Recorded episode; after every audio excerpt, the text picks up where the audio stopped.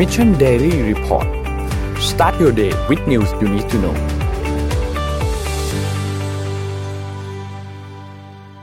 สวัสดีครับยินดีต้อนรับเข้าสู่ Mission Daily Report ประจำวันที่ 17 กันยายน 2564 นะครับ วันนี้คุณอยู่กับพวกเรา 3 คนตอน7โมงถึง8โมงเช้าครับ สวัสดีพี่ปิ๊ก สวัสดีพี่โทมัสครับ สวัสดีครับ สวัสดีคุณผู้ฟังทุกท่านเลยครับ วันนี้วันสุดท้ายของสัปดาห์แล้วครับ พบกับเรา 3 คนฮะ ไปอัปเดตตัวเลขต่างๆ กันก่อนเลยครับ เริ่มต้นที่อันแรกครับ ดูกันครับ วัคซีนครับ อันนี้วันที่ 15 กันยานะครับ เมื่อวันพุธที่ผ่านมาเราฉีดไปได้ 830,000 โดสครับ รวมแล้ว 42.4 ล้านโดส เป็นเข็มที่ 1 28 เข็มที่ 2 13.7 และเข็มที่ 3 ประมาณ 620,000นะครับ ดูเป้าหมายนิดนึงครับเป้าหมายของเราคือฉีดให้ได้ 100 ล้านโดสนะครับ เราฉีดไปแล้ว 41.85%นะครับ ควรจะฉีดให้ได้วันละประมาณอย่างน้อย560,000นนะครับแต่ล่าสุดเราฉีดได้540,000นนะครับซึ่งเป็นเรื่องที่ดีมากไม่น่ามีปัญหาอะไรนะครับ เพราะฉะนั้นตัวเลขนี้สบายๆครับ อาจจะเหลื่อมกันบ้างหน่อย แต่ว่าไม่น่าจะมีปัญหามากนะครับ ไปดูถัดไปครับ สถานการณ์ผู้ป่วยครับ อยู่ในโรงพยาบาลปกติเนี่ย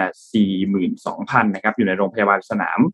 86,000นะครับ เป็นผู้ป่วยอาการหนักลดลง 83 คนครับอยู่ที่ 3,911 และใส่เครื่องช่วยหายใจลดลง 18 คนอยู่ที่ 788 นะครับรักษาหาย 13,500 ครับ ไปดูตัวเลขเศรษฐกิจกันบ้างครับ เริ่มต้นที่ของไทยก่อนเลยครับเซตครับบวก 0.22%ครับอยู่ที่ 1,631.70 นะครับของต่างประเทศครับดาวโจนส์ครับติดลบ 0.21%นะครับ NASDAQ ครับติดลบ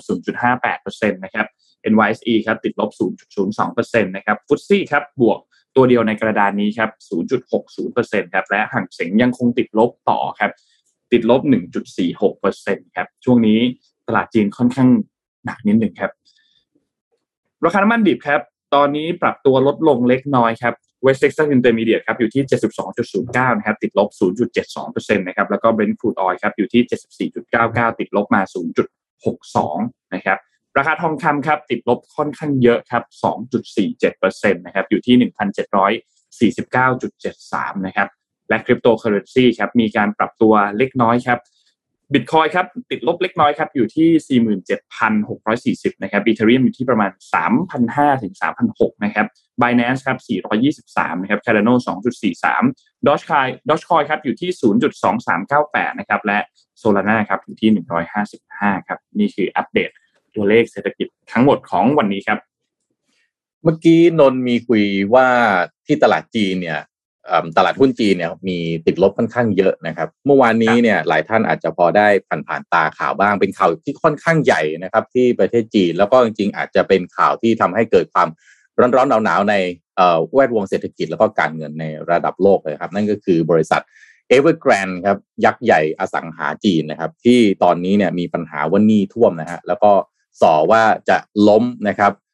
หวั่นว่าอันนี้อาจจะเป็นการจุดชนวนซับพรามที่เคยเกิดขึ้นที่สหรัฐอเมริกาในปี 2008 ให้เกิดขึ้นอีกครั้ง แต่คราวนี้เกิดขึ้นที่ประเทศจีนนะครับ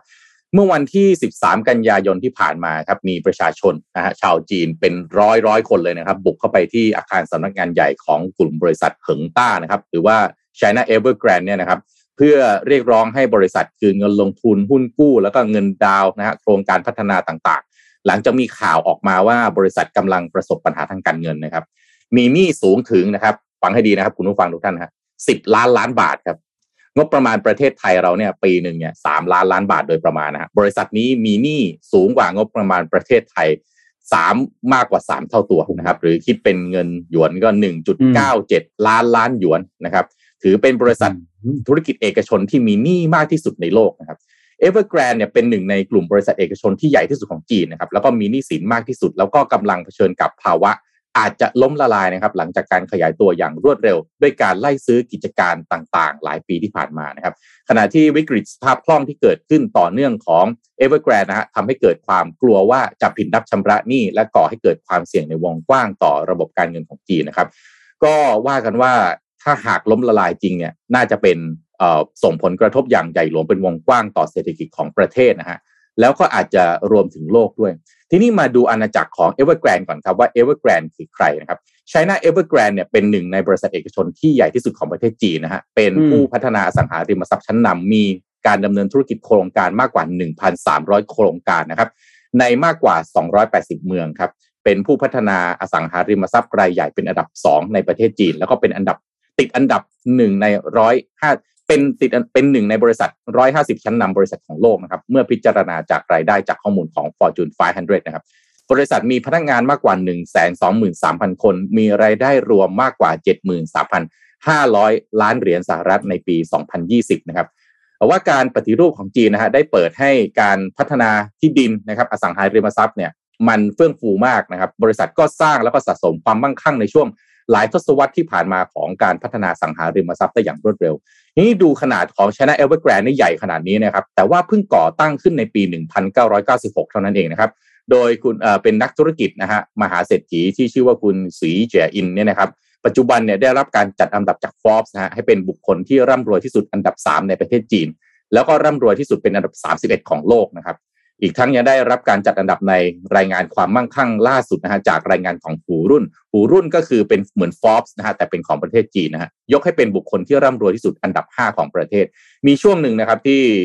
คุณแจ็คหมาดัง ๆ แล้วคนก็บอกว่าคุณแจ็คหมานี่รวยที่สุดในประเทศจีน แต่ตอนนั้นเนี่ยคุณแจ็คหมาก็ไม่ได้รวยที่สุดในประเทศจีนนะฮะเป็นอันดับ2นะฮะอันดับหนึ่งก็คือคุณสีเจียอินคนนี้เนี่ยแหละนะครับคุณสีเจียอิน อายุ 62 ปีนะฮะ เป็นมหาเศรษฐีที่สร้างฐานะจากตัวเองเลยฮะ เติบโตจากความยากจนในชนบทมาเป็นเจ้าของอาณาจักรอสังหาริมทรัพย์นะครับ ปัจจุบันกำลังต่อสู้นะครับ เพื่อที่จะกอบกู้กลุ่มบริษัทของเขาจากธุรกิจมหาศาล แล้วก็อาจจะเป็นต้นเหตุ แห่งการล่มสลายนะครับ ที่น่าสนใจมากว่า แล้ว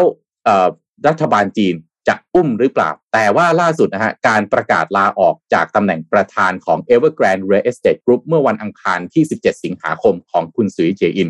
ก็ยิ่งย้ำให้เห็นภาพของต้นหนที่สละเรือที่กำลังจะจมหรือเปล่านะครับบริษัท China Evergrande นะครับไม่ได้ทำแค่อสังหาริมทรัพย์นะครับ นอกจากนี้ก็ยังทุ่มซื้อสโมสรฟุตบอลกวางโจว FC นะครับเข้าไปลงทุนในธุรกิจอุตสาหกรรมอาหารและก็เครื่องดื่ม มีกิจการทำน้ำแร่และอาหารภายใต้แบรนด์ Evergrande Spring นะครับ มีกระทั่งสวนสนุกสำหรับเด็ก ซึ่งใหญ่ยิ่งกว่าสวนสนุกดิสนีย์แลนด์อีกนะครับ นอกจากนี้ก็ยังลงทุนในอุตสาหกรรมท่องเที่ยวดิจิทัลอินเทอร์เน็ตนะครับ ธุรกิจด้านการดูแลสุขภาพ ธุรกิจประกันภัย รวมทั้งลงทุนในอุตสาหกรรมรถยนต์ไฟฟ้าตั้งแต่ปี 2552 นะครับ เกิดอะไรขึ้นกับ Evergrande นะครับ ก็คือหนี้ที่สูงถึง 10 ล้านล้านบาทหรือ1ล้าน9แสน7หมื่นล้านหยวนเนี่ยนะครับ มีความน่ากังวลมากว่าอาจจะผิดนัดชำระหนี้ ซึ่งทำให้ช่วงหนึ่งปีที่ผ่านมาครับ มูลค่าหุ้นของ Evergrande ดิ่งลงไปมากกว่า 70%ขณะที่ผู้รับเหมาและซัพพลายเออร์หลายรายครับออกมาระบุว่าไม่ได้รับค่าจ้างตรงเวลา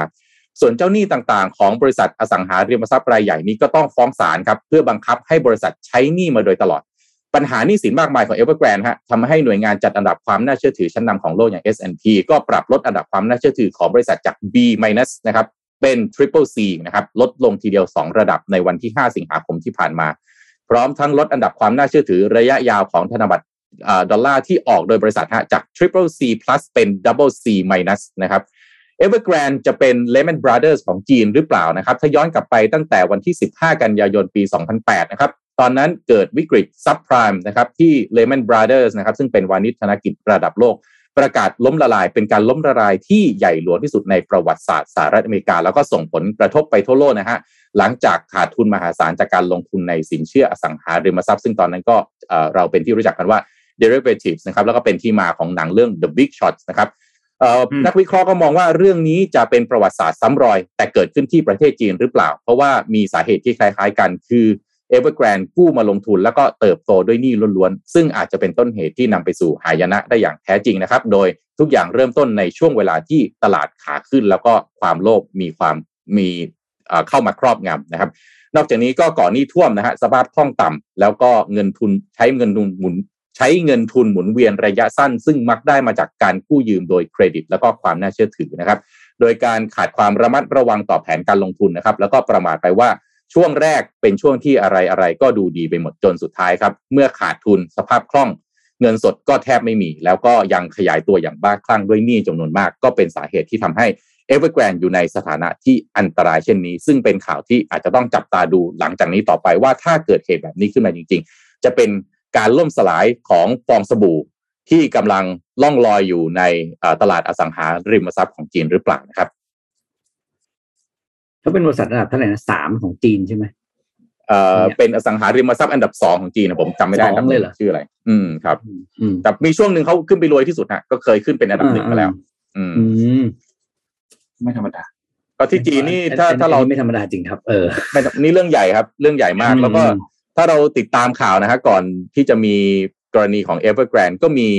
สู้หนิงนะฮะสู้หนิงก็ ทำธุรกิจอสังหาริมทรัพย์เช่นเดียวกัน แต่ว่าก็เปิด retail นะครับเป็นร้านเครื่องใช้ไฟฟ้านะครับและจำได้ผมเคยเอามาเล่าให้ฟังว่าเขาก็เคยไปซื้อสโมสรฟุตบอล ชื่อเจียงซูซูหนิง แล้วก็ได้แชมป์ฟุตบอลลีกจีนจำได้ใช่ไหมฮะปีที่แล้วนะครับพอได้แชมป์ฟุตบอลลีกจีนปั๊บก็เกิดปัญหาที่มีโควิดเข้ามาใช่ไหมฮะและเขาก็ซื้อสโมสรฟุตบอลอินเตอร์มิลานที่ประเทศอิตาลีด้วยนะครับ พอเขาได้แชมป์ปั๊บนะฮะแล้วก็มีโควิดเข้ามา เขาเกิดปัญหาขาดสภาพคล่องใช่ไหมฮะเจียงซูซูหนิงก็เลยประกาศขายทีมฮะ ขายทีมในราคาหนึ่งหยวนฮะ ประกาศไปประกาศมาก็ไม่มีคนเข้าไปซื้อฮะ สุดท้ายยุบทีมซะเลยฮะ เป็นตำนานนะครับว่าปีที่แล้วได้แชมป์ปีนี้ทีมยุบทีมโลดนะครับ แล้วก็อินเตอร์มิลานเองก็เจอปัญหาเช่นกันก็ต้องขายนักเตะเยอะมากนะครับ ยกตัวอย่างเช่นโรเมลูลูกากูที่ตอนนี้ก็มาอยู่กับเชลซีทั้งทั้งที่เป็นดาวซัลโวอยู่ในกัลโช่เซเรียอาที่ อินเตอร์มิลานเองก็อยู่ในลีกนั้นนะครับ ก็น่าจับตาดูมากว่าธุรกิจในจีนนะฮะที่เติบโตด้วยหนี้นะครับ แล้วตอนนี้มันเกิดการปรับฐานอย่างรุนแรงจากโควิด -19 นี้เข้ามาเนี่ย จะทำให้เกิดการปรับตัวขนาดหนักขนาดไหนในประเทศจีนนะฮะอืมอันนี้ใครลงทุนอะไรตอนนี้ต้องระวังดีๆนะ เพราะว่าคือคือนักลงทุนที่ตามเข้าไปทีหลังเนี่ยบางทีก็จะเข้าไปตอนเนี้ย ที่ตลาดวายใช่ป่ะ เราเราจะได้ยินเรื่องคำว่ากองทุนในจีนในเศรษฐกิจในจีนนี่มันดีมา ผมว่าน่าจะเป็นสิบปีแล้วอะใช่ครับก็ตอนนี้คือโอ้โหใครเข้าตอนนี้ต้องระวังแบบอย่างอย่างมากโดยเฉพาะในช่วงสองปีหลังผมว่าจีนไม่จีนไม่น่าลงทุนเหมือนเมื่อก่อนนู้นเนาะอืม มีการปรับฐานเยอะฮะ ทั้งธุรกิจเทคด้วยนะเทคที่โดนหนักเหมือนกันอืมเดี๋ยวผมเล่าเรื่องเทคที่จีนให้ฟังต่อแล้วกันนิดนึงนะครับ พอดีมันเกี่ยวเรื่องกัน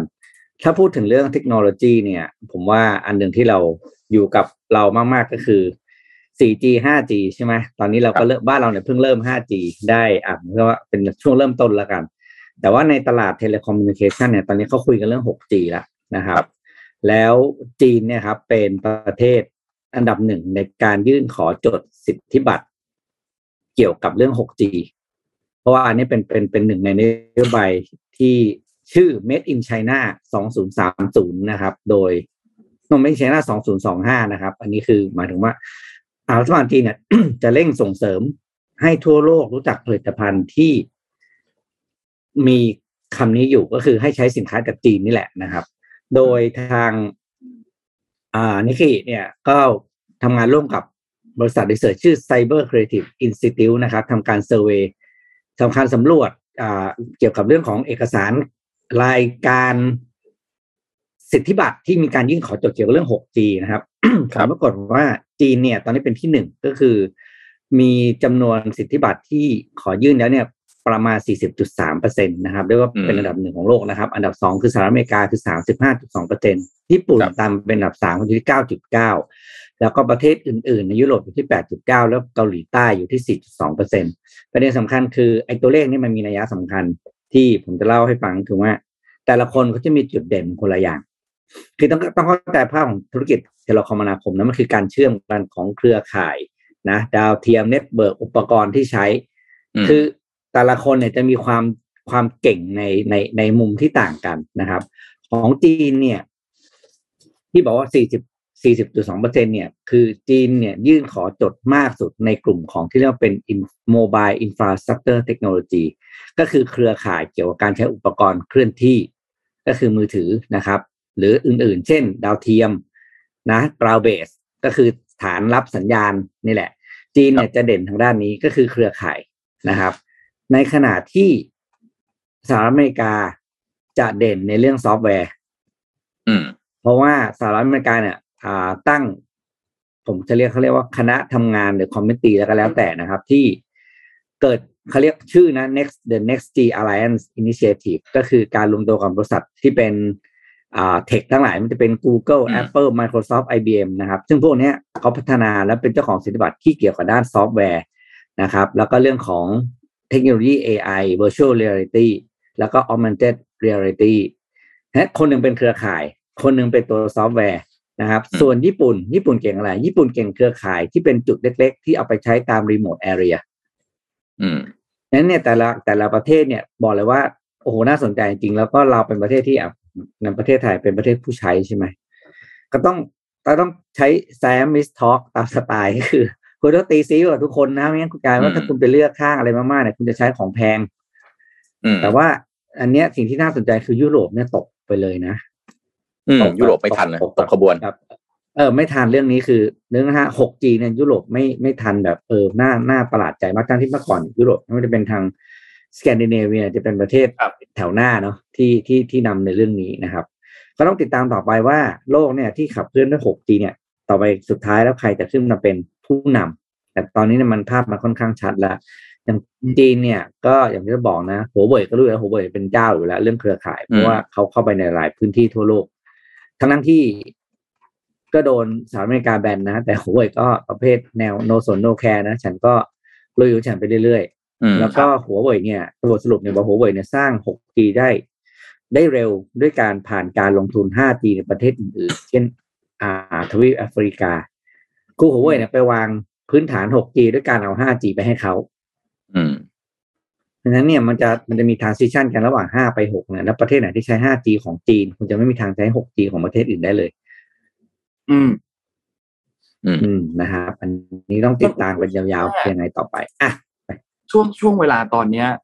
ในในช่วงปีสองปีเนี่ย จีนกำลังพยายามวางฐานเนาะกำลังพยายามแบบวางเหมือนสร้างเบสให้แข็งแรงอะเพื่อเราเราจะเห็นอืมการปรับฐานต่างๆ การจัดการเรื่อง regulator ต่างๆ การจัดการเรื่องเอ่อกำจัดเรื่องคอร์รัปชันกำจัดเรื่องของความยากจนความเหลื่อมล้ำอะไรอย่างเงี้ยจีนกำลังวางวางรากฐานตรงเนี้ย เพื่อที่จะมีแบบอินฟราสตรักเจอร์ที่ที่เยี่ยม แล้วในอนาคต 5 ปี 10 ปีเนี่ยจีนจะเป็นที่จับตามองแบบแบบน่าสนใจมากๆ เพราะว่าตอนเนี้ยเราอาจจะเห็นตลาดจีนส่งไม่ค่อยดีเท่าไหร่อาจจะเห็นกฎระเบียบบางอย่าง ซึ่งเราก็ต้องมารอดูว่าใน 5 ปี 10 ปี การตัดสินใจของเขาในวันนี้เนี่ย มันมันถูกแค่ไหน อันเนี้ยน่าสนใจมากน่าน่าติดตามมากครับนนท์พามาที่ไทยนิดหนึ่งครับเมื่อวานนี้มีการประชุมสภานะครับ แล้วก็เป็นเรื่องใหญ่ที่ทุกท่านติดตามก็คือร่างพรบ อุ้มหายนะครับ ทีนี้เมื่อวานนี้เนี่ยทางด้านของสภาเนี่ยนะครับเขาก็มีการลงมติกันหลังจากที่อภิปรายมาตั้งแต่วันพุธที่ผ่านมานะครับ การลงมติเมื่อวานนี้สุดท้ายผ่านฉลุยครับ ผู้ที่ออกผู้ที่ลงคะแนนเสียงเนี่ยนะครับ ก็สรุปแล้วเห็นชอบ 368 นะครับ ไม่เห็นชอบนี่ไม่มีนะครับ งดออกเสียงหนึ่งเสียงและไม่ลงคะแนนหนึ่งเสียงนะครับ ก็เท่ากับว่าเป็นอาว่าที่ประชุมสสทั้งหมดเนี่ยมีมติ รับหลักการตัวพรบฉบับนี้นะครับ ชื่อเต็มของพรบฉบับนี้เนี่ยคืออพระราชบัญญัติป้องกันและปราบปรามการทรมาน และการกระทำให้บุคคลสูญหายนะครับ ซึ่งก็ผ่านวาระที่หนึ่งแล้ว ก็จะเข้าสู่วาระที่สองต่อนะครับ ทีนี้พอเข้าสู่วาระที่สองต่อเนี่ยเขาก็จะมีการตั้งทางด้านของกรรมธิการขึ้นมานะครับ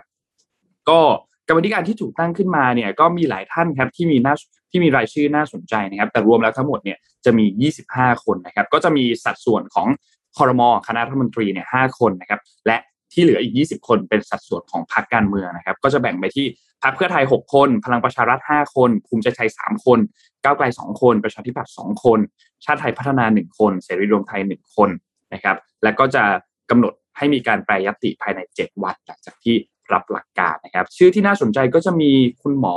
ทศพรครับนายแพทย์ทศพรเสรีรักษ์นะครับ มีคุณสมบัติบุญงามอนงนะครับ หรือว่าบกลายจุดนะครับ แล้วก็มีคุณเอกชัยชัยนุวัฒน์นะครับ นอกจากนี้ก็มีคุณพรเพชรครับจากมูลนิธิภาษาวัฒนธรรมนะครับ อันนี้เป็นสัดส่วนของพรรคก้าวไกลนะครับ มีคุณสมชายหอมละออครับสัดส่วนจากพรรคประชาธิปัตย์นะครับ แล้วก็มีพลเอกกฤษณะครับ มีคุณเพชรดาวโตมีนาครับ มีคุณอังคณานีละภัยจิตนะครับ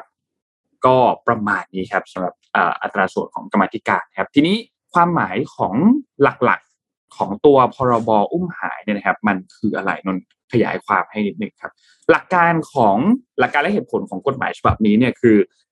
ทำให้การทรมานและการกระทำให้บุคคลสูญหาย ซึ่งกระทำโดยเจ้าหน้าที่ของรัฐเนี่ยนับว่าเป็นการละเมิดสิทธิมนุษยชนอย่างร้ายแรง ที่ไม่อาจจะกระทำได้ไม่ว่าจะสถานการณ์ใด ๆ ก็ตามนะครับ เพื่อยกระดับแล้วก็เพิ่มประสิทธิภาพในการบังคับใช้กฎหมาย รวมทั้งการคุ้มครองสิทธิมนุษยชนของประเทศกำหนดฐานความผิด และก็มาตรการการป้องกันและปราบปรามไปถึงมาตรการการเยียวยาผู้ที่ได้รับความเสียหายนะครับ ซึ่งก็บอกว่าคุณพรเพชรซึ่งเป็นหนึ่งในกรรมธิการนะครับ ก็เป็น หนึ่งในคนที่ผลักดันกฎหมายฉบับนี้มาตั้งแต่ต้นนะครับ สุดท้ายก็เมื่อวานนี้พอโหวตผ่านปุ๊บก็ขอบคุณสสทั้งฝ่ายค้านและฝ่ายรัฐบาลที่สนับสนุนพรบฉบับนี้นะครับ ส่วนแล้วก็ต้องบอกว่าพรบฉบับนี้เนี่ยจริงๆมันมีทั้งหมด 4 ร่าง คือมันมีร่างที่ถูกเสนอโดยหลายพักนะครับ ซึ่ง ตัว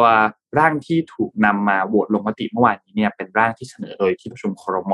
ซึ่งสุดท้ายแล้วเนี่ยก็จะเข้าสู่ชั้นกรรมธิการอาจจะมีการปรับเปลี่ยนในดีเทลต่างๆ เพื่อให้มันเหมาะสมที่สุดพูดง่ายๆคืออาจจะมีการรวมร่างกันก็ได้นั่นแหละครับฉะนั้นก็รอติดตามกันต่อครับสำหรับตัวร่างพรบสูญหายครับพรบอุ้มหายครับเรื่องเรื่องพรบเนี่ยครับน่าสนใจมากตรงที่ว่าเอ่อ วันก่อนเนี่ยผมสัมภาษณ์ผู้เชี่ยวชาญที่ Workpoint Today เนี่ยนะครับ ก็เป็นผู้เชี่ยวชาญด้านสิทธิมนุษยชน เชื่อไหมพี่ปิ๊กนนท์ประเทศเราเนี่ย สมมุติว่าคือขออนุญาตรีเฟอร์ไปที่กรณีของผู้กำกับโจ้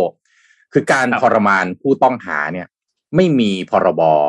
จัดการเรื่องนี้นะคือถ้าสมมุติคุณทรมานใช่ไหมคุณก็ไปเข้าไอ้เรื่องไอ้ทำร้ายร่างกายอย่างเงี้ยครับก็สมมุติว่าไม่มีทำร้ายร่างกายเนี่ยถ้าชกเข้าไปที่ท้องใช่ไหมไม่มีแผลไม่มีเลือดออก ก็ปรับห้าร้อยบาท ปรับพันหนึ่งอ่ามีเลือดออกชกหน้าเลือดออกปากแตก อันนี้อะก็อีกราคาหนึ่งนะครับ แต่ว่าไอ้กฎหมายฉบับเนี้ยผลักดันกันมานานมากนะครับ แล้วก็ไอ้เรื่องของการอุ้มหายอุ้มหายเนี่ย พูดกันมาตลอดนะฮะว่ามันมีอยู่จริงหรือเปล่า อันนี้ก็เป็นเรื่องที่น่าคิดเหมือนกันว่ามันมันก็เห็นอยู่ว่ามีอยู่จริง แต่ทำไมถึงตั้งนานแล้ว แล้วก็พยายามผลักดันกันมาถ้าย้อนกลับไปตั้งแต่สมัยนู้นเลยนะฮะก็ ในกรณีของคุณฮยีสุหลงนะครับโอ้ย้อนกลับไปนี่ก็ก็เป็นหนึ่งใน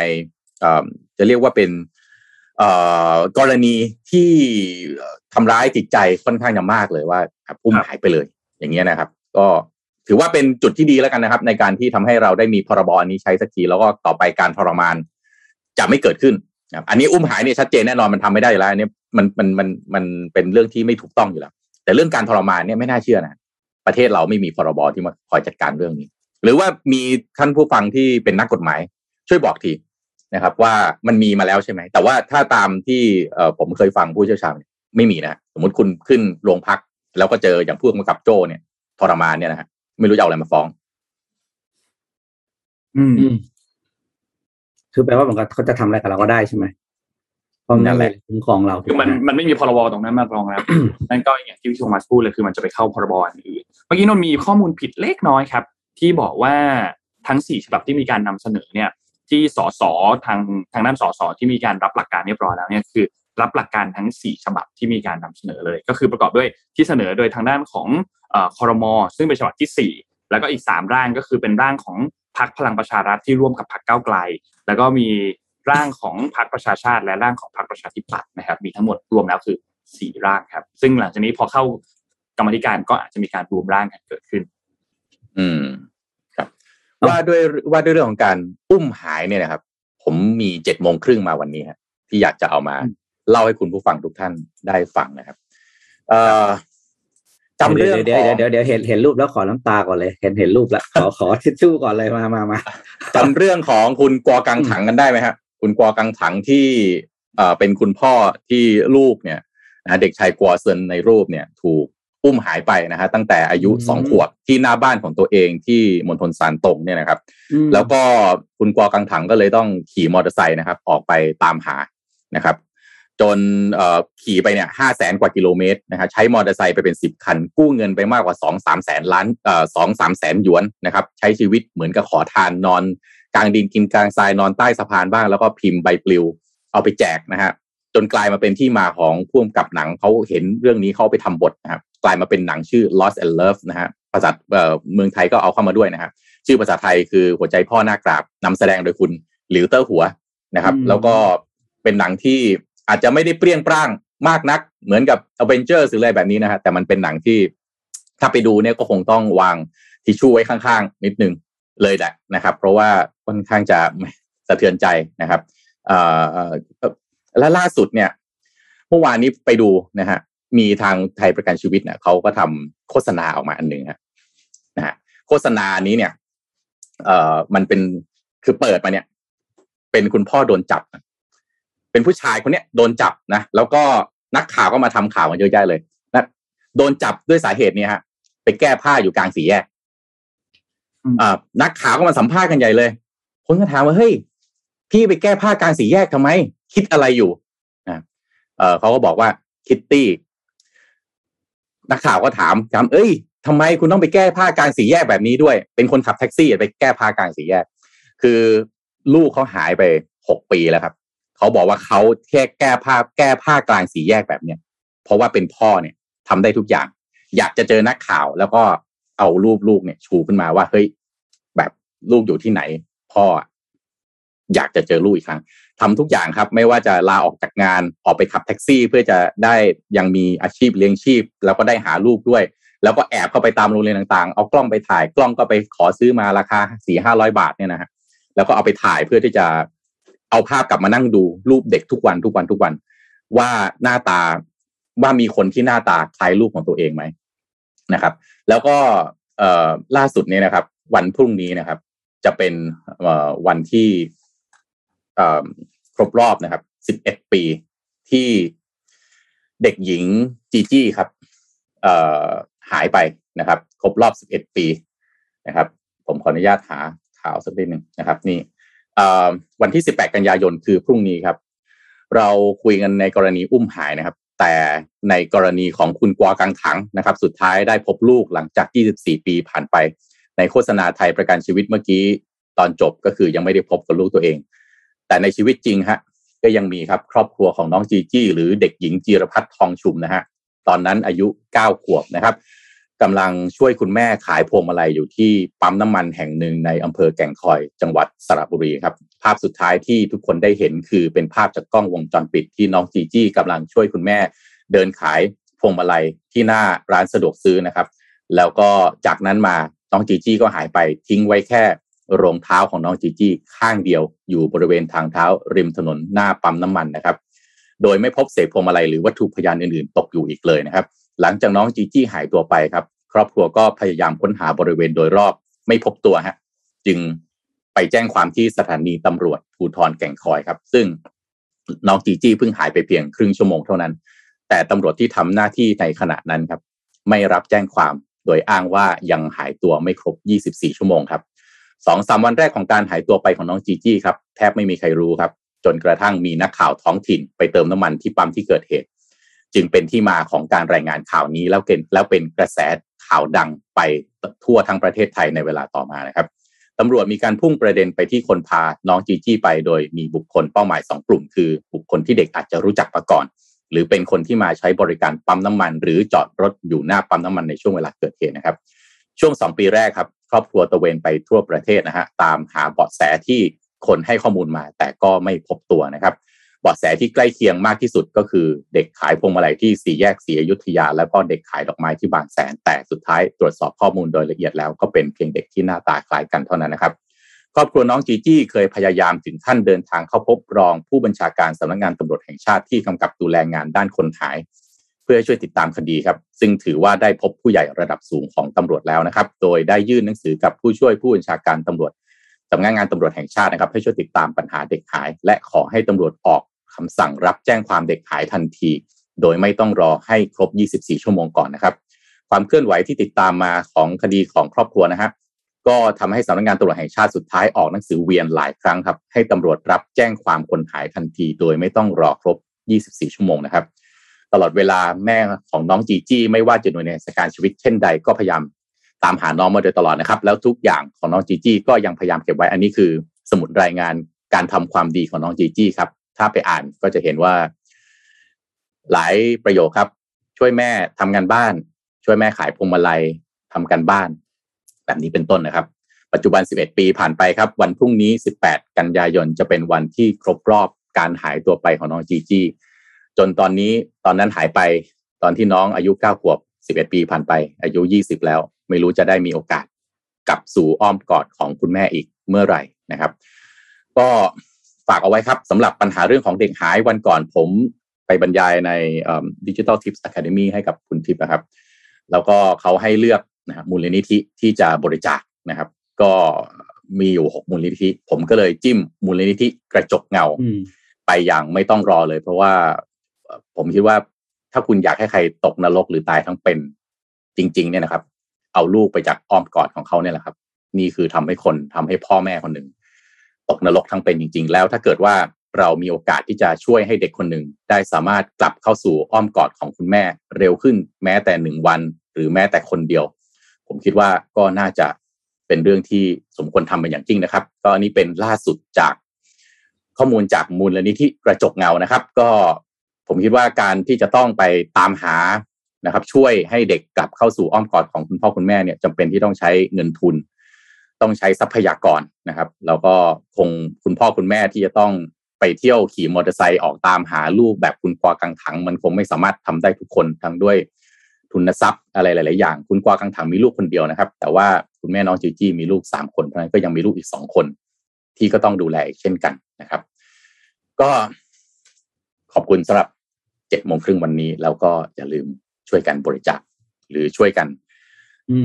ป้องกันปัญหาเด็กหาย ขอให้ไม่มีเด็กที่จะต้องพรากจากอ้อมกอดของแม่ แม้แต่อีกสักคนเดียวครับตรงคุณที่จีนเนี่ยเขาเจอกันได้ยังไงอะคุณพ่อกับคุณลูก อันนี้ผมไม่ได้ตามไงคือสุดท้ายเนี่ยไปไปเช็คดีเอ็นเอเราเจอใช่ไหมอ่าไปเช็คดีเอ็นเอเราเจอใช่ใช่ครับเป็นตัวดีเอ็นเอเราเจอ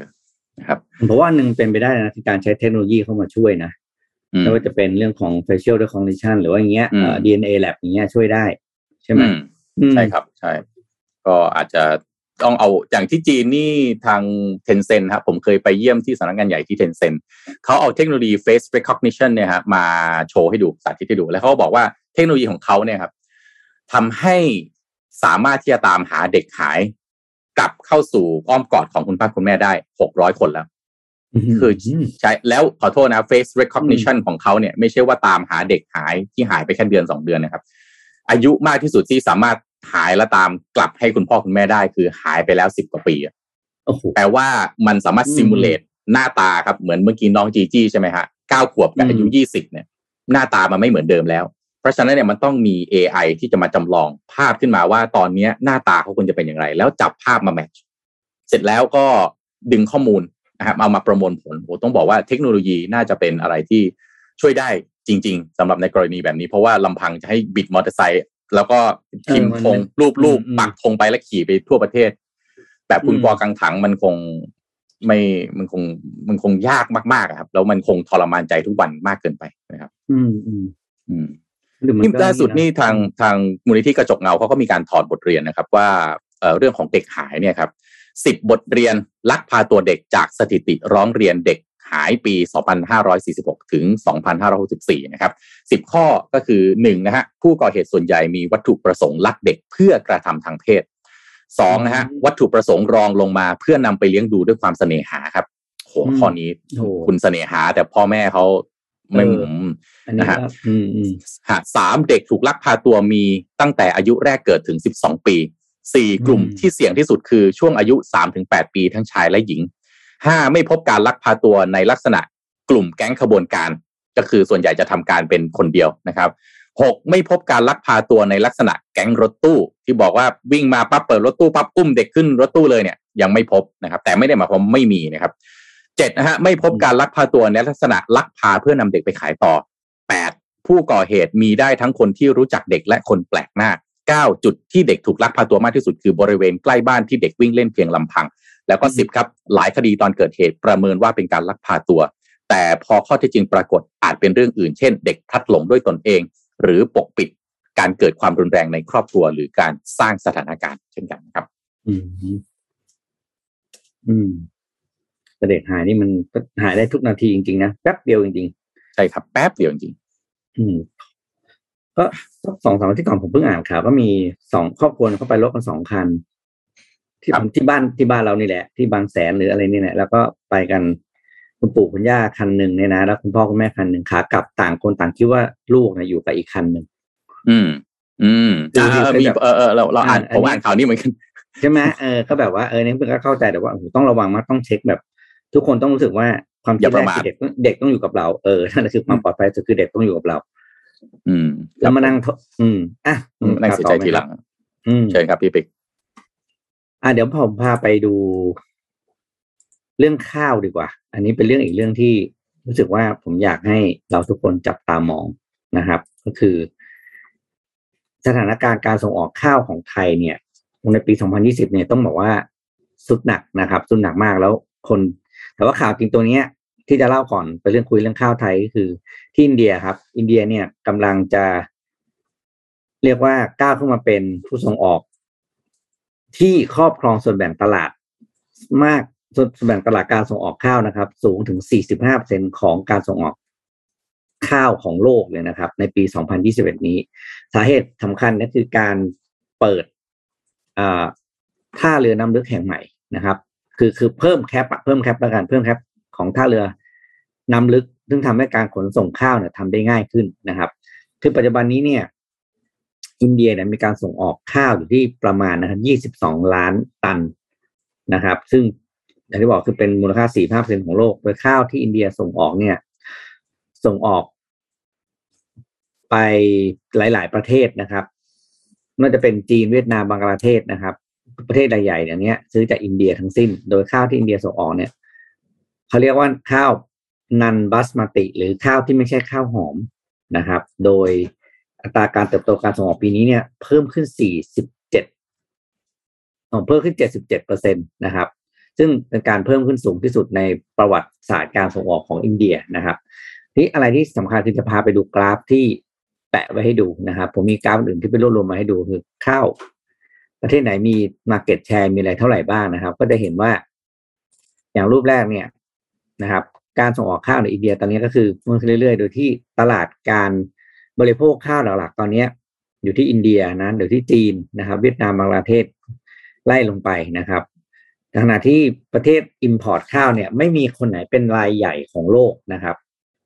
มีแต่ประเทศอ่าเรียกว่าจีนเนี่ยใหญ่สุดแล้วคือแค่เจ็ดจุดสี่เซนนั่นเองก็ยังไม่ได้ใหญ่ขนาดที่ว่าเป็นเป็นตลาดหลัก เพราะฉะนั้นเนี่ยถ้ามองจริงแล้วเนี่ยโอกาสการส่งออกข้าวของทุกประเทศไปยัง หลาย ๆ ตลาดเนี่ยค่อนข้างเปิดกว้างนะครับของสถานการณ์การส่งออกข้าวของไทยนะครับ คือไทยเนี่ยต้องบอกว่าในปี 2020 เนี่ย ที่ตลาดทั่วโลกเขาตกกันเยอะๆเนี่ยนะเขาลดกันประมาณสักสองสามเปอร์เซ็นต์เท่านั้นมูลค่าการส่งออกข้าวนะแต่ของไทยเนี่ยนะครับ ประเทศเราส่งออกข้าวลดลง9.5เปอร์เซ็นต์หลายคนอื่นลดลงหนึ่งเปอร์เซ็นต์หนึ่งกว่าเปอร์เซ็นต์นะครับคือต้องบอกว่า สถานการณ์ส่งอข้าวไทยค่อนข้างน่าเป็นห่วง แล้วจะบอกว่า ผมเคยได้ยินช่วงหนึ่งก็คือมีมีการออกมา ผมไม่ใช่คำว่า ผมไม่ใช่ไม่อยากใช้คำว่ารณรงค์แต่ว่าเป็นการเหมือนกับมามาดีเบตกันว่า ให้เน้นข้าวให้เน้นส่งออก ให้เป็นข้าวหอมมะลิสิเพราะเป็นเป็นข้าวที่ราคาต่อกิโลสูงกว่านะครับสูงกว่าข้าวประเภทอื่น ซึ่งผมก็เออมุมนั้นมันก็ถูกนะ แต่ถ้ามุมในมุมโวลุ่มโดยรวมอะนะคือ เราค่อนข้างเสียเสียส่วนแบ่งตลาดกับข้าวประเภทอื่นไปมาก ต้องเข้าใจอย่างนี้ว่า ไม่ใช่ทุกชาตินะครับ ที่กินข้าวหอม บางชาติเขามองข้าวหอมก็ไม่กินข้าวที่ไม่อร่อยเพราะนั้นเนี่ย ผมคิดว่าการการที่รัฐบาลจะกลับมาทบทวนเรื่องนโยบายการปลูกข้าวและส่งออกข้าวอีกทีนะ น่าจะเป็นเรื่องที่ต้องทำอย่างเร่งด่วน เพราะว่าถ้าคุณเสียมูลค่าการส่งออกปีละสิบเปอร์เซ็นเก้าเปอร์เซ็นสิบเปอร์เซ็นไปเรื่อยๆเนี่ย โอ้สุดท้ายชาวนาลำบากนะครับ แล้ว ข้าวไทยอะอันยอมรับนะไทยไม่ส่งออกข้าวไทยขายอะไรครับ นึกไม่ออกกันว่าเศรษฐกิจอะไรจะมาแทนการส่งออกข้าวได้นะแบบแบบแทนแทนได้ก็เห็นเขาก็เห็นเขาตอนนี้เออส่งออกแป้งนะฮะพี่พี่ปิ๊กเอาเหรอมาแรงนะเออมาแรงอยู่นะต่อกิโลสูงกว่าเยอะเลยใช่ไหมมาจิ้นสูง เป็นธุรกิจมาจิ้นสูงมาจินสูงมากอืมความเสี่ยงสูงด้วยครับเวลาเห็นข่าวนะโอ้ยเวลาเห็นข่าวแต่ละอายอายต่างประเทศจับได้อะอะไร มีแป้งมาจากประเทศไหนอะไรอย่างเงี้ยโอ้ยอุ้มน่าห่วงจริงครับตลาดข้าวไทยน่าห่วงมากจริงผมเห็นผมตามข่าวตรงนี้มาพักใหญ่แล้วเพราะเราก็มันก็เป็นพืชเศรษฐกิจอันดับหนึ่งเนาะครับครับโอ้โหเห็นแบบว่าปุ้มมากเลยอะไปต่อครับนนพามาต่อที่เกาหลีเหนือครับ ที่เกาหลีเหนือล่าสุดเนี่ยมีการ ยิงขีปนาวุธครับ คือทางด้านของกองทัพเกาหลีใต้เนี่ยเขามีการยืนยันว่าเกาหลีเหนือได้ยิงขีปนาวุธออกมา 2 ลูกนะครับ ข้ามชายฝั่งตะวันออกของประเทศเมื่อวันที่ 15 กันยายนที่ผ่านมานะครับ ซึ่งก็ต้องบอกว่าเป็นความตึงเครียดที่เป็นระลอกใหม่แล้วนะครับสำหรับที่ข้ามสมุทรเกาหลีนะครับ ทางด้านของนายกรัฐมนตรีโยชิเดะชุงะนะครับ ก็บอกว่าการกระทำอันนี้เนี่ยเป็นการกระทำที่คุกคามสันติภาพและความมั่นคงของ ภูมิภาคนะครับทางด้านคณะเสนาธิการทหารร่วมของเกาหลีใต้เนี่ยก็ออกมาบอกบอกว่าขีปนาวุธสองลูกที่ปล่อยออกมาจากพื้นที่ตอนกลางของเกาหลีเหนือเนี่ยมุ่งหน้าไปทางตะวันออกสู่ทะเลญี่ปุ่น ซึ่งก็ชื่อที่ทุกคนรู้จักคือคือทะเลตะวันออกนะครับ ซึ่งก็ถือว่าเป็นการทดสอบอาวุธนำวิถีครั้งที่ 2 ในรอบไม่กี่วันเท่านั้นเองนะครับ หลังจากที่เพิ่งทดสอบจรวดล่อนพิสัยไกลรุ่นใหม่เมื่อช่วงสัปดาห์ที่ผ่านมานะครับ ทีนี้ตัวขีปนาวุธอันนี้เนี่ยเดินทางใน อากาศเนี่ยนะครับ ประมาณ 800 กิโลเมตรนะครับ ในระดับสูงสุดที่ 600 กิโลเมตรนะครับ ซึ่งในขณะตอนนั้นเนี่ยกองทัพเกาหลีใต้เองก็เตรียมความพร้อมที่จะรับมือกับเรื่องนี้ร่วมกับทางด้านของสหรัฐด้วยนะครับ แต่อย่างไรก็ตามครับสหรัฐบอกว่าการยิงขีปนาวุธในครั้งนี้เนี่ยไม่ก่อภัยคุกคามในทันทีต่อบุคลากรและ หรือว่าดินแดนของสหรัฐรวมถึงพันธมิตรของสหรัฐด้วยนะครับ ซึ่ง ต้องบอกว่าการทดสอบขีปนาวุธของเกาหลีเหนือเนี่ยเป็นการฝ่าฝืนมติของสหประชาชาติที่พูดง่ายคือเขาต้องการที่จะจำกัดกิจกรรมทางนิวเคลียร์ของเกาหลีเหนืออยู่แล้วด้วยเนี่ยนะครับ และขีปนาวุธดังกล่าวเองก็ติดหัวรบนิวเคลียร์ที่มีอนุภาพทำลายล้างสูงด้วยนะครับ โดยทางผู้เชี่ยวชาญเนี่ยพยายามที่จะเขาผู้เชี่ยวชาญเขาเขาเชื่อว่าทางเกาหลีเหนือเนี่ยกำลังพยายามพัฒนาขีปนาวุธที่เป็นพิสัยไกลที่ สามารถที่จะเดินทางได้พันกิโลเมตรหมื่นกิโลเมตรหรือง่ายๆคือเป็นขีปนาวุธที่สามารถข้ามทวีปได้นั่นเองนะครับ นี่คือสิ่งที่เกิดขึ้นทำให้ตอนนี้เนี่ยคาบสมุทรก็มีความร้อนระอุเกิดขึ้นครับ เพราะว่าทางด้านเกาหลีใต้เองก็ทดสอบการปล่อยขีปนาวุธจากเรือดำน้ำด้วยเช่นเดียวกันนะครับ สื่อได้มีการรายงานเมื่อวันที่ 15 ครับ หลังจากที่โอเค มีขีปนาวุธออกมาจากฝั่งของเกาหลีเหนือนะครับ แล้วทางฝั่งของการทดสอบ ของเกาหลีใต้เองเนี่ยก็มีการปล่อยขีปนาวุธจากเรือดำน้ำโดซานอาชังโฮนะครับที่มีระวางขับน้ำ3,700 ตันนะครับโดยขีปนาวุธก็สามารถพุ่งเข้าทำลายเป้าหมายได้อย่างแม่นยำนะครับซึ่งเกาหลีใต้เองก็ออกมาแถลงการหลังจากนั้นก็บอกว่าเกาหลีใต้คืออาวุธตัวนี้เนี่ยจะช่วยให้เกาหลีใต้ป้องกันภัยคุกคามจากภายนอกได้ และสามารถยกระดับ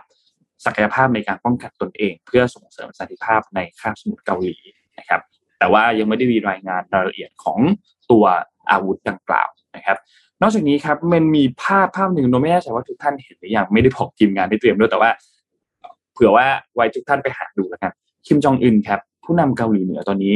ผอมลงเยอะมากนะครับผอมลงเห็นในเห็นในทวิตเตอร์เหมือนกันเออเยอะมากๆเลยไม่ตัวจริงใช่ไหมตอนที่เราเห็นตัวจริงเปล่าเทียบกับคือในภาพในอินเทอร์เน็ตที่มีการลงอะนนนนเออมันมีบางภาพที่ผ่านแอป มีเป็นบางภาพที่เป็นคิมจองอึนเหมยตูอันเนี้ยมีคือแบบว่าอืมผ่านแอปพลิเคชันอะมีมีมีแต่ว่า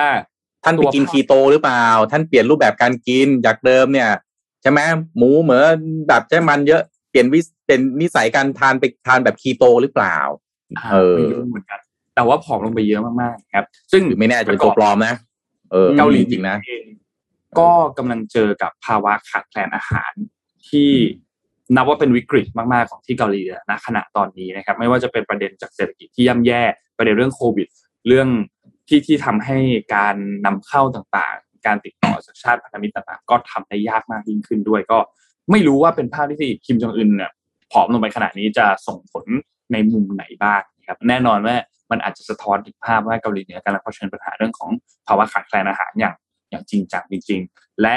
ทางด้านก่อนหน้านี้ feedback ล่าสุดยังไม่เห็นแต่ feedback ก่อนหน้านี้เมื่อช่วงประมาณสักสามสี่เดือนที่ผ่านมาที่มีภาพของคิมจองอึนหลุดออกมาว่าเออตัวเขาผอมลงไปเยอะมากเนี่ยทางด้านของประชาชนในเกาหลีเหนือเองเนี่ยก็ก็มี feedback ออกมาว่าแบบประมาณว่าเออเป็นห่วงว่าแบบเออท่านผู้นำทำงานหนักหรือเปล่าอะไรประมาณนี้แบบผอมลงขนาดนี้ เพราะว่าผอมลงอย่างอย่างอันเนี้ยเนี่ยรูปเนี้ยน่าจะเห็นชัดรูปที่ใส่สูทสีเทาเนี่ยนะครับ เห็นค่อนข้างชัดว่าผอมลงไปเยอะมากนะครับ เมื่อเทียบกับก่อนหน้านี้ ประมาณนี้ครับ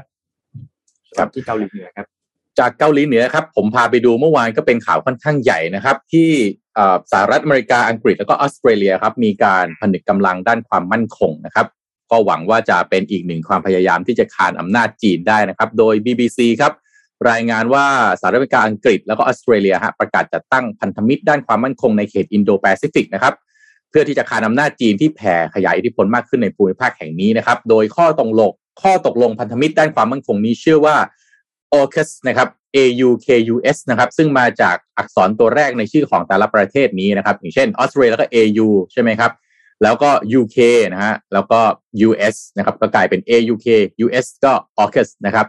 โดยสมาชิกจะร่วมมือกันในด้านปัญญาประดิษฐ์นะฮะเทคโนโลยีไซเบอร์แล้วก็เทคโนโลยีควอนตัมนะครับรวมถึงมีการอนุญาตให้ออสเตรเลีย สามารถสร้างเรือดำน้ำพลังงานนิวเคลียร์เป็นของตัวเองครั้งแรก โดยใช้เทคโนโลยีจากสหรัฐอเมริกานะครับโดยการประกาศความร่วมมือไตรภาคีครั้งนี้ก็มีขึ้นท่ามกลางความกังวลเกี่ยวกับการขยายอำนาจของจีน ทั้งในด้านเศรษฐกิจการเมือง และก็การทหารที่เพิ่มขึ้นในภูมิภาคอินโดแปซิฟิกโดยนักวิเคราะห์ก็ระบุว่าเป็นการจัดตั้งกลุ่มพันธมิตรด้านความมั่นคงที่ใหญ่ที่สุด ในรอบหลายทศวรรษเลยทีเดียวนะครับ หลังการประกาศความร่วมมือครับประธานาธิบดีโจไบเดนแห่งสหรัฐอเมริกานะครับนายบอริสจอห์นสันนายกรัฐมนตรีอังกฤษ แล้วก็สกอตต์มอริสันนะครับนายกรัฐมนตรีออสเตรเลียก็ออกแถลงการณ์ร่วมกันระบุว่าความร่วมมือใหม่ในครั้งนี้มีจุดมุ่งหมายเพื่อส่งเสริมความมั่นคง และความเจริญรุ่งเรืองในภูมิภาคนี้แหมฟังประโยคแล้วฟังดูดีทีเดียวนะฮะส่งเสริมความมั่นคง และความเจริญรุ่งเรืองนะครับ จากนั้นไม่นานก็แน่นอนครับ สถานทูตจีนประจำกรุงวอชิงตันของสหรัฐอเมริกาก็ออกมานะครับ ประนามการประกาศพันธมิตรของมหาอำนาจทั้ง 3 ในครั้งนี้ว่า เป็นความคิดแบบสงครามเย็นและความอคติทางอุดมการครับ ก็น่าสนใจนะครับ หลังจากนี้ว่าการประทะกันทางอุดมการทางการเมือง และการปกครองของสองฝั่ง จะก่อให้เกิดการจับกวนจับกลุ่มขนาดไหน แต่ว่าถ้าดูแบบนี้ผมก็ไม่แน่ใจนะว่าทางอังกฤษแล้วก็ออสเตรเลียออสเตรเลียอยากเลื่อกข้าง ชัดเจนแบบนี้หรือเปล่าว่า เอาอเมริกาไม่เอาจีนเลย เพราะว่าของงี้จิกเล็บเจ็บเนื้อนะฮะไม่ไม่เอาจีนเลยนี่ โอ้โห ตลาดส่งออกมหาศาลใช่ไหมของเขิงก็ต้องผลิตจากจีน โอ้อืมมั่นใจหรือเปล่าหรือยิ่งออสเตรเลียก็มีคดีกับจีนอยู่เยอะด้อะวยถูกต้องยังจะเอาอยู่หรือเปล่า แต่ว่าก็ทุกประเทศอาจจะต้องมาเล่นบทไซยามิสทอ k แบบประเทศไทยเราหรือเปล่า เป็นเพื่อนกับทุกคนฮะทำธุรกิจได้กับทุกคน ไม่มีปัญหากับใครทั้งสิ้นนะ ก็อาจจะดีกว่าไม่งั้นนะโอ้โห เขาชนกันแล้วยาแพรกแหลกลานลำบากเหมือนกันพี่เหมือนพี่โทมัสรักทุกคนอย่างเงี้ยเหรอแล้วขที่ไม่ยารัยกก็มีนะที่ไม่รักก็มีบ้างนะลุงบางคนก็ไม่ได้รักเท่าไหร่อืมอ๋อเหรอ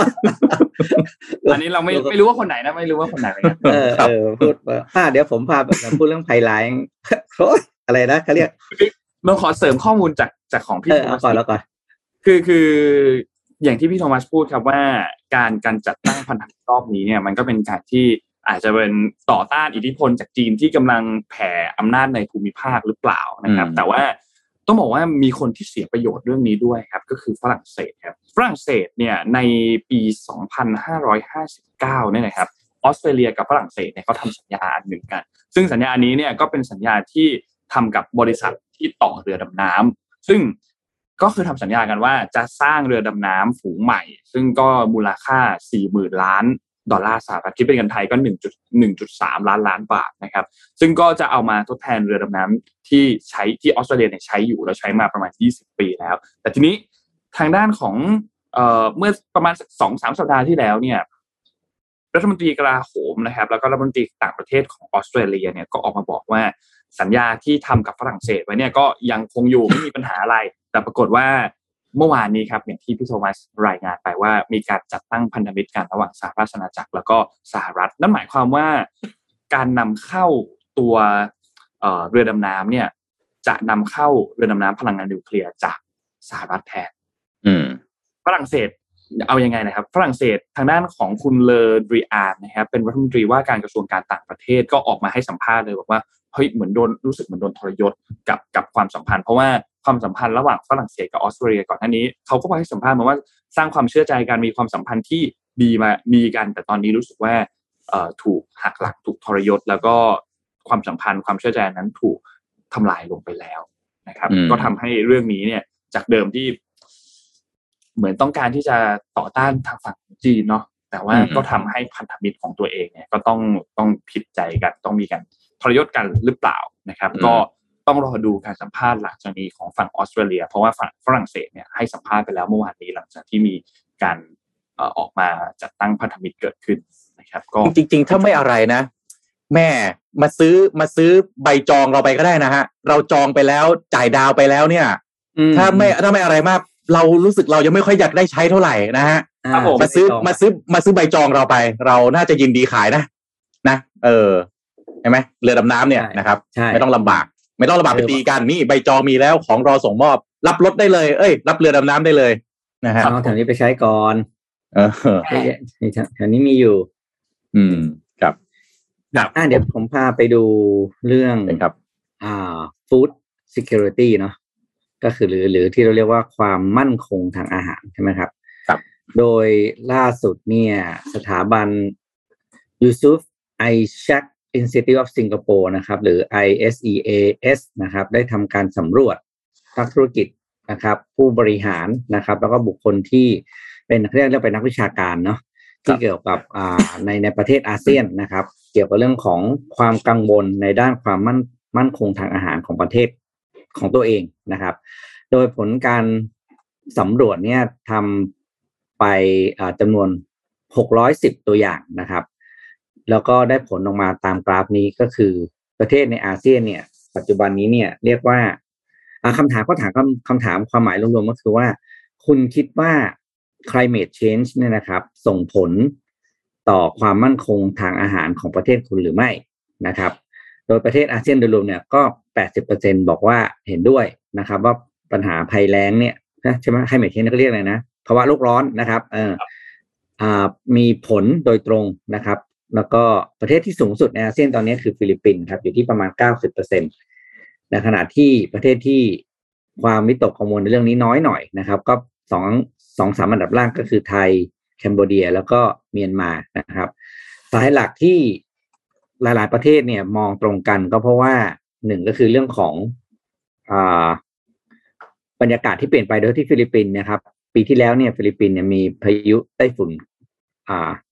ที่รุนแรงที่สุดตั้งแต่ที่เคยมีมาเลยที่ทำให้เกิดความวิตกกังวลว่าจะเกิดอะไรแบบนั้นอีกนะครับในขณะที่สิงคโปร์เนี่ยแม้ว่าจะมีการนำ food tech เข้าไปช่วยในเรื่องของการ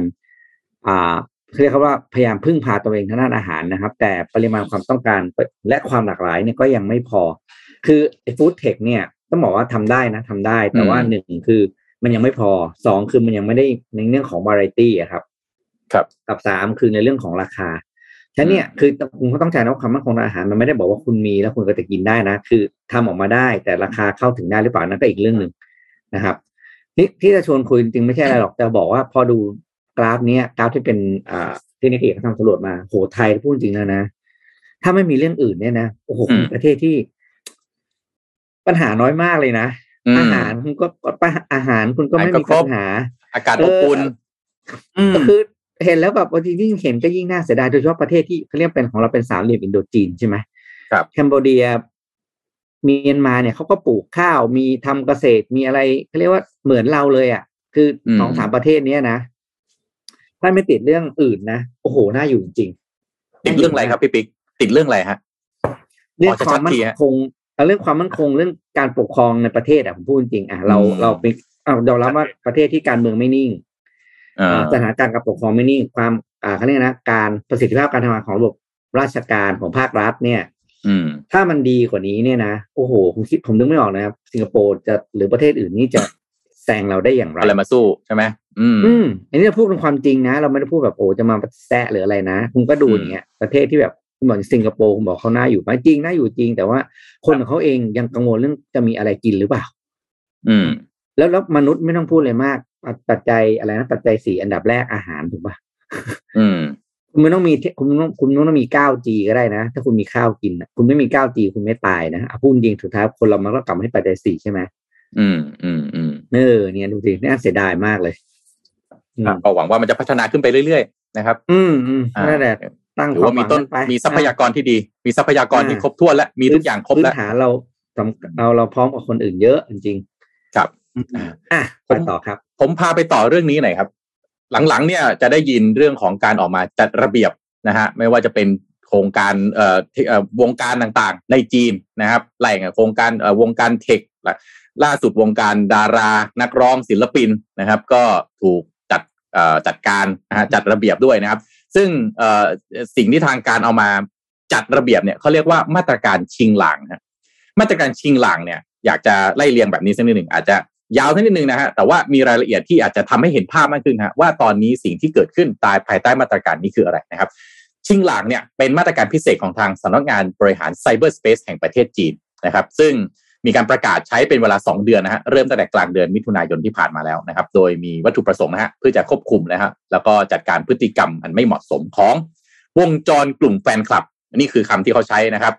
ที่สามารถก่อให้เกิดความวุ่นวายบนโลกออนไลน์แล้วก็พลิกกลับมาสร้างวัฒนธรรมแฟนคลับออนไลน์ที่มีคุณภาพนะฮะซึ่ง 5 กลุ่มพฤติกรรมในแวดวงของกลุ่มแฟนคลับออนไลน์ที่ทางการจีนเพ่งเล็ง และต้องการจัดระเบียบเป็นอย่างมากก็คือ1ฮะ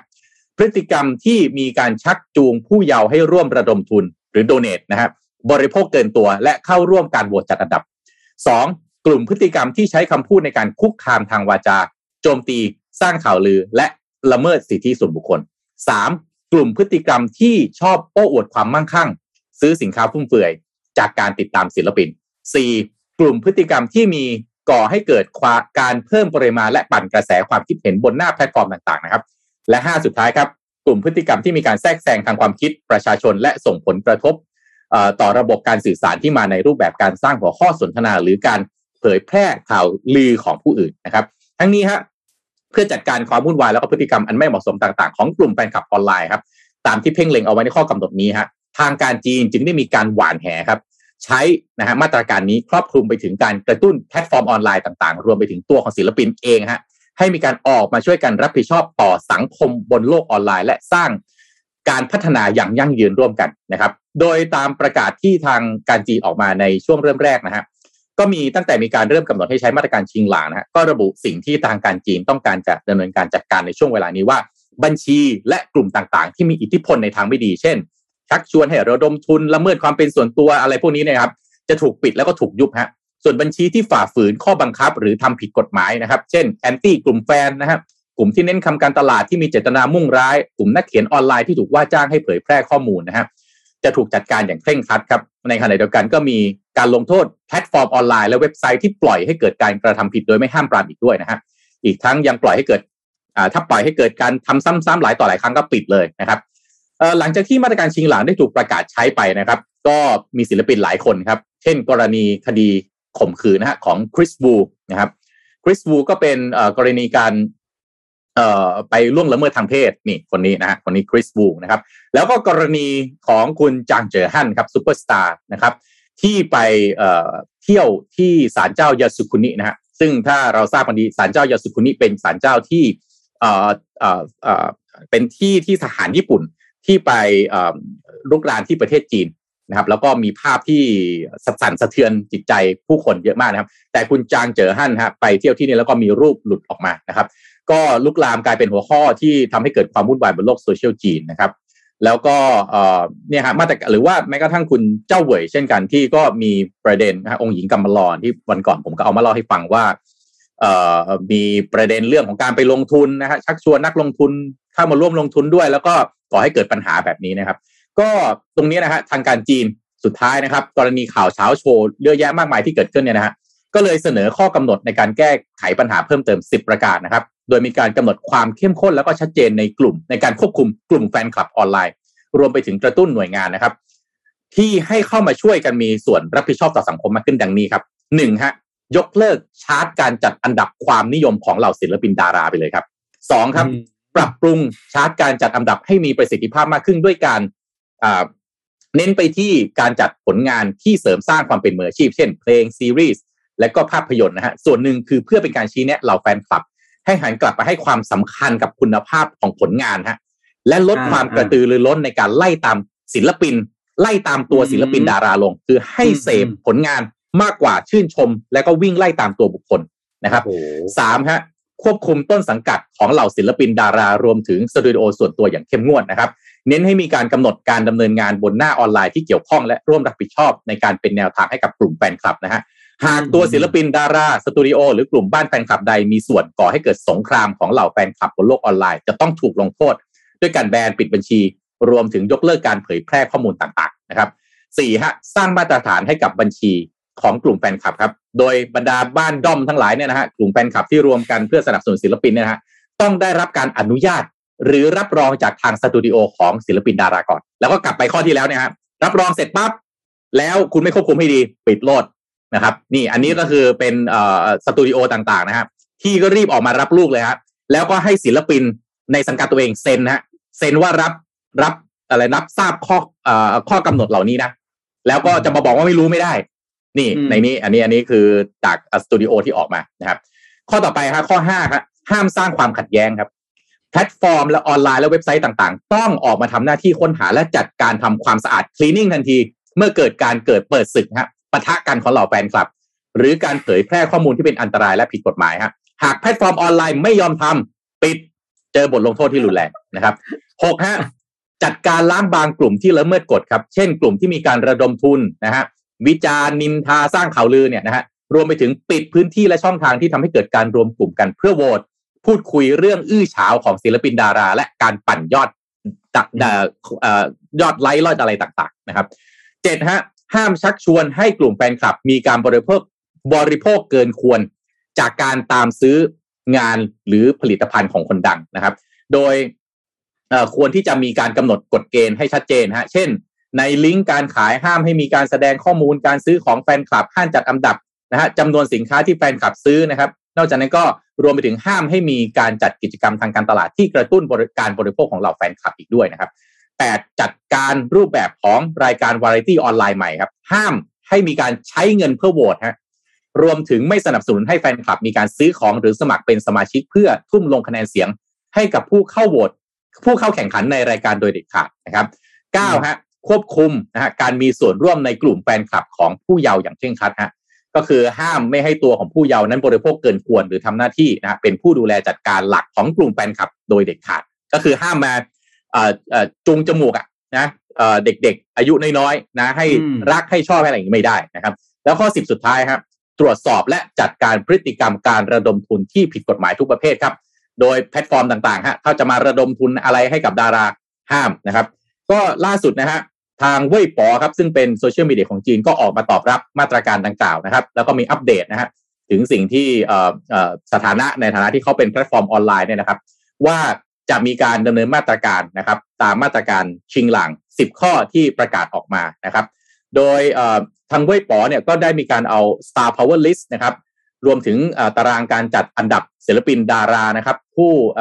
ออกมาเนี่ยจากหน้าแพลตฟอร์มเป็นที่เรียบร้อยแล้วนะครับ นอกจากนั้นก็ห้ามไม่ให้เกิดการระดมทุนนะฮะจากพื้นที่ super topic โดยเด็ดขาด ส่วนทางด้านต้นสังกัดแล้วก็สตูดิโอส่วนตัวของศิลปินดารานะฮะ ทางเว่ยป๋อก็ได้เชิญชวนให้ร่วมกันนะออกมาสร้างนโยบาย แล้วก็กฎการตักเตือนนะฮะรวมไปถึงให้มีการจัดตั้งแล้วก็ปรับปรุงกลไกการกำกับดูแลระยะยาวสำหรับความวุ่นวายในกลุ่มแฟนคลับออนไลน์นะครับด้วยการเปิดตัวแนวทางปฏิบัติอย่างเป็นทางการ ซึ่งกำหนดไว้อย่างชัดเจนนะฮะว่าตัวศิลปินดารา และนายหน้าบริษัท ต้องแบกรับความรับผิดชอบในการให้คำแนะนำเชิงบวก แก่กลุ่มแฟนคลับของตัวเองนะครับ โดยที่ผ่านมาก็ได้มีตัวอย่างนะฮะจากการลงโทษสตูดิโอส่วนตัวของดาราดังไปแล้วในกรณีที่ไม่เข้าตักเตือนห้ามปรามนะฮะตามรูปนี้นะครับ ก็มีการลงโทษไปแล้วนะครับ ก็ปัจจุบันกำลังเว่ยป๋อก็กำลังดำเนินการนะฮะอีกหลายบัญชีนะครับ ก็น่าจะเป็นการตอบรับนะฮะก่อนที่ตัวเองจะโดนจัดระเบียบไปซะเองด้วยนะครับ หลังจากที่ไล่ตั้งแต่ซูเปอร์เอ่อ power house tech ของจีนโดนกันไปแล้วเนี่ยนะครับว่ยป๋อเองอยู่เป็นนะครับ จัดการเองก่อนก่อนที่จะ ให้ทางการจีนเข้ามาจัดการ อันนี้ก็เป็นเอ่อสรุปของมาตรการชิงหลักนะครับ ที่เอ่อทางการจีนออกมาจัดระเบียบนะฮะก็คลี่คลี่ภาพให้เห็นชัดๆว่าการจัดระเบียบของเขามีข้อกำหนดอย่างไรบ้างครับ โอ้แม่ค่อนชัดข้างเจนเข้มนะงวดเนาะเออชัดเจนแหม่ชัดเจนซึ่งเข้มงวดสมากวนเลยกับอะสวนทางกับสวนทางกับทางเกาหลีเลยเนาะเกาหลีนี่ใช่คือเต็มที่แฟอ่านๆจะอะไรก็ อ่านี่เราก็ต้องดูว่าสุดท้ายเนี่ย มันก็เรื่องนี้เรื่องนี้เป็นเรื่องที่อัมพูจริงมันก็เข้าใจยากก็ต้องมองยาวๆเนาะอืมว่าสุดท้ายเนี่ย คนที่ประเทศที่แฟนคลับชื่นชอบศิลปินเป็นแบบแบบแบบทุกวันอย่างอย่างสายเกาหลีก็จะเป็นแนวหนึ่งซึ่งเราเข้าใจนะก็เป็นแนวอืนั้นมแล้วสุดท้ายเนี่ยอีกยี่สิบปีข้างหน้าคนของเขาจะเป็นอย่างไรอืมจีนที่เริ่มควบคุมวันนี้เนี่ย อีกยี่สิบยี่สิบปีข้างหน้า คนของแฟน FC กลุ่มเนี้ยโตมันจะเป็นจะเป็นผู้ใหญ่ยังไง เรื่องนี้อืมผมเชื่อว่าไม่มีใครตัดสินได้ ไม่มีครับใครรู้ว่ามันดีอันไหนดีกว่ากัน แต่ผมคิดว่าสิ่งที่ถูกต้องแน่ๆนะ ก็สิ่งที่ผมเห็นด้วยในบางมุมของของเนอร์บายอันนี้คือ เราต้องชื่นชมศิลปินที่ผลงานก่อน อืม ไม่ชอบไม่ใช่ชื่นชมศิลปินที่กระแสปั่นการตลาดจากจากต้นสังกัดอะไรอย่างนี้อืมเอาจริงนะ ผมก็ยังอยากเห็นศิลปินที่มีความตั้งใจทำงานดีๆ แบบโอ้โหทำเพลงทำแบบการแสดงแบบดีแบบทุ่มเทอะสุดท้ายไม่ได้เกิดผลงานไม่เป็นที่นิยม เพราะว่า การตลาดเขาไม่เก่ง อืม อันนี้เนี่ยพูดในมุมนี้เลยนะ แต่เรื่องผมไม่ยุ่งนะ เดี๋ยวผมโดนทัวร์ลง แต่ว่าอย่างน้อยเนี่ย ศิลปินที่มีความตั้งใจจริงเขาควรจะได้รับการเนี่ยแหละนะเอาใจช่วยเมื่อเราโอ้โหศิลปินเก่งๆเยอะนะอืมแต่ว่าบางทีแบบบางทีก็ไม่ได้มีคนรู้จักเขาอะไรอย่างเงี้ยก็เป็นสิ่งที่น่าเสียดายอย่างเงี้ยอืมครับอะวันนี้อะพอแค่นี้ คืนนี้มีสนทนาธรรมนะครับเออมาโปรโมทสนทนาธรรมหน่อยสิว่า อ่าเรามีสนทนาธรรมตอนทุ่มหนึ่งนะฮะวอร์มนิ้วให้พร้อมกันหรือยังนะครับ วันนี้เราจะเป็นการรีวิวประเทศไทยนะฮะประเด็นร้อนในรอบสัปดาห์ ร้อนร้อนไหมสัปดาห์นี้ร้อนไหมครับพี่ปิ๊กนนท์ทาริทาริดูเหงาเหงาๆนะทาริดูเหงาเหงาโอ้ยก็ชิวๆบ้างพาสเทลบ้างก็ดีนะพี่ปิ๊กๆอ๋ออ่าพาสเทลหน่อยไม่ไม่นานเออผมยังตามตอนที่แล้วได้อยู่เลยทีมงานนะ background ข้างหลังขอโทษนะฮะทำเป็นไฟลุกอะโอ้โหเออ สักพักดูเดือดสงสัยอื้อหือไม่รู้ background นี่จะพาให้เดือดไปขนาดไหนนะครับพาสเทลบ้างจริง ๆ นี่ยังพาสเทลน้อยไปหน่อยนะขอสีฟ้าอืมสีชมพูได้ไหมเอาสีชมพูประเทศไทยจะได้ดูสีชมแบบพูอ่าจะเอได้อเป็นประเทศสีชมพาสพูเทลบ้าง แต่มันก็ก็ในในในในในรอบเดือนนี้มีอะไรบ้างเออคุณผู้ฟังหลายท่านส่งคอปิกมาได้ไหมอืมจริงๆก็มีอืมสองอืมจริงๆมีอีกสองเรื่องที่ที่จริง ๆ ยังไม่ได้รายงานข่าวไป แต่ก็มีเรื่องที่ทางด้านของศาลปกครองสั่งให้ ปปชเปิดผลสอบเรื่องเรื่องคดีนาฬินาฬิกากาป่ะเพื่อนอืมนาฬิกาสองปีผ่านไปอืมก็คือเล่าเล่าเร็วๆให้ฟังก็คือ มีสำนักข่าว The Matter เนี่ย The Matter เนี่ยเขาขอเอกสารที่เกี่ยวข้องกับคดีของทางด้านการตรวจสอบนาฬิกายืมเพื่อนของของปปชที่ตรวจสอบพลเอกประวิตยเนี่ย แล้วทีนี้ก็ก็ขอเอกสารนั้นไป ปรากฏว่าตัวเอกสารที่ได้มาเนี่ย ได้มาเป็นกระดาษเปล่า คือคือมีแค่มีแค่หัวข้อข้างบน แต่ว่าตรงเนื้อหาเนี่ยมันไม่มีอะไรเลยเป็นกระดาษเปล่าหมดเลย ทางด้านของ The Matter เองเขาก็ยื่นเรื่องนี้ต่อไปที่ศาลว่าแบบ เออขอก็ก็ก็ก็ฟ้องร้องคดีกันว่าให้เปิดเผยเรื่องเอกสารนี้ออกมา ทีนี้ศาลปกครองก็บอกว่าปปชต้องเปิดเผยข้อมูลข่าวสาร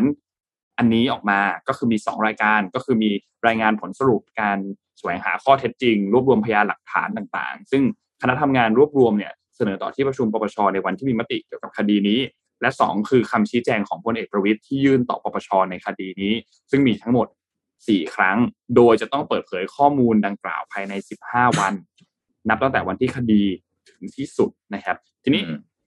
ทางด้านโฆษกปปชเองเมื่อวานเขาก็ให้สัมภาษณ์ทางด้านของคุณเอ่อรองเลขาธิการคณะกรรมการป้องกันและปราบปรามการทุจริตแห่งชาติเนี่ยนะครับเขาบอกกล่าวถึงบอกว่า โอเค ตอนนี้ก็ปปชเองก็กำรอ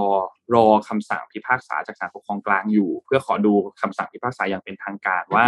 จะให้เปิดเผยข้อมูลส่วนไหน แล้วก็ปปชชุดใหญ่เองก็จะพิจารณาว่าสามารถเปิดเผยข้อมูลได้ไหม แล้วก็เปิดเผยได้แค่ไหน ถ้าเป็นข้อมูลที่เกี่ยวข้องกับสำนวนในคดีโดยตรงคงเปิดไม่ได้ เพราะถ้าเปิดเผยก็จะรู้ว่ามีพยานคนไหน มีพยานคนไหนบ้าง ให้การอย่างไร แล้วก็อาจจะเกิดการฟ้องร้องตามมานะครับ ทำให้เรื่องนี้ก็ก็ก็ต้องรอดู แล้วส่วนเรื่องว่าจะยื่นอุทธรณ์คัดค้านการเปิดเผยไหมเนี่ยทางด้านโฆษกเองก็ยังตอบไปบอกว่ายังตอบไม่ได้ขอให้ปปชเนี่ยเขาวิมีการวินิจฉัยก่อน เรื่องนี้ก็เลยอืมน่าติดตามครับสำหรับคดีคดีแหมไม่กล้าเอามาพูดในสนทนาหาธรรมเลยคุณผู้ฟังอยากให้พูดไหมฮะคอมเมนต์กันมาหน่อยแล้วกัน นะแม่เดี๋ยวคุณนมัดมีแล้วคุณนมัดจะไม่กล้าพูด อุ้ยผม ผมผมไม่ค่อยกล้า ผมไม่ค่อยสู้คนเหรอพี่ปิ๊กใช่โอ้โหไม่ค่อยกล้าไม่ค่อยกล้าสู้คสมนมัติไม่สู้คนครับครับสมมัติไม่สู้คนโอเคอ๋อแล้วก็มีแต่อีกเดี๋ยวเรื่องหนึ่งที่อืมเดี๋ยวรอไปฟังพี่ๆแล้วกันก็คือ เรื่องครับที่ญี่ปุ่นออกมาเตือนเรื่องเหตุก่อการร้าย อืม อืม ที่ที่อยู่ดีๆก็มีคำสั่งเตือนมาที่สคือสรุปง่ายๆคือเขา ทางญี่ปุ่นเตือนมาทาง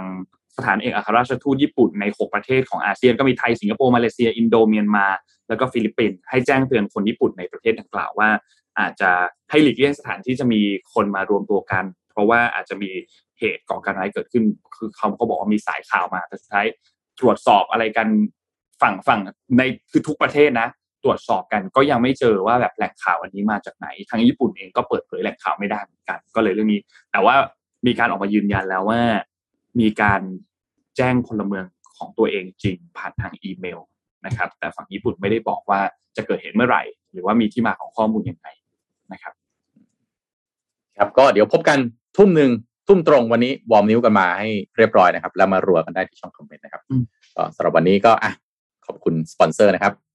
น่าจะน่าจะครบถ้วนแล้วครับ วันนี้ขอบคุณสปอนเซอร์ครับ ขอบคุณ SCB ครับ ผู้สนับสนุนแสนใจดีของเรานะครับ ก็อยู่กับเรามาอย่างยาวนานครับ ขอให้อยู่กับเราไปนานๆนะครับ SCB ขอบคุณมากครับ และขอบคุณ Samsung Galaxy Z Fold 3 5G นะครับที่สุดของสมาร์ทโฟนจอพับ ประสิทธิภาพสูงมีประโยชน์กับทั้งความบันเทิงและการทำงานนะครับและขอบคุณ Oris ครับตอนนี้ Oris มีพันธกิจครับอย่างที่เราเล่าให้ฟัง Change for the Better ครับเขาก็ร่วมกับพันธมิตรอย่าง Tide Ocean Material เนี่ยนะครับซึ่งหน่วยงานนี้เนี่ยเขาเป็นผู้เชี่ยวชาญด้านการจัดการและรีไซเคิลขยะพลาสติกที่สวิตเซอร์แลนด์นะครับเขาก็ร่วมกันและสร้างนาฬิการุ่นใหม่ล่าสุดขึ้นมาครับ Oris Aquis Date Upcycle ครับ ตัวหน้าปัดของรุ่นนี้เนี่ยต้องบอกว่าเป็นรุ่นที่ผลิตจากพลาสติกรีไซเคิลและที่สำคัญคือผ่านกระบวนการ upcycle ทำให้แต่ละเรือนเนี่ยจะมีเอกลักษณ์และแตกต่างกันจะไม่เหมือนกันเนี่ยที่ภาพที่ทุกท่านเห็นอยู่ตอนนี้นะครับ ใครที่สนใจ ตัวนาฬิกานะครับสามารถเข้าไปรับชมได้ที่ Oris Counter ครับตามห้างสรรพสินค้าชั้นนำทั่วไปนะครับหรือถ้าอยากหาข้อมูลเพิ่มเติมแอดไลน์ก็ได้ครับ @oristh นะครับหรือเว็บไซต์ topcadero.com นะครับก็ฝาก Oris ไว้ด้วยนะครับสุดท้ายขอบคุณท่านผู้ฟังทุกๆท่านครับที่ติดตาม MDR ทุกๆเช้าครับวันนี้วันศุกร์แล้ว แล้วพบกันใหม่อีกครั้งหนึ่งในวันจันทร์แต่ว่าเย็นนี้อย่าลืมสนทนาหาธรรมครับดุเดือดแน่นอนครับ ก็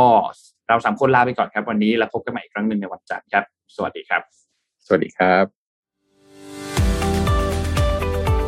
Mission Daily Report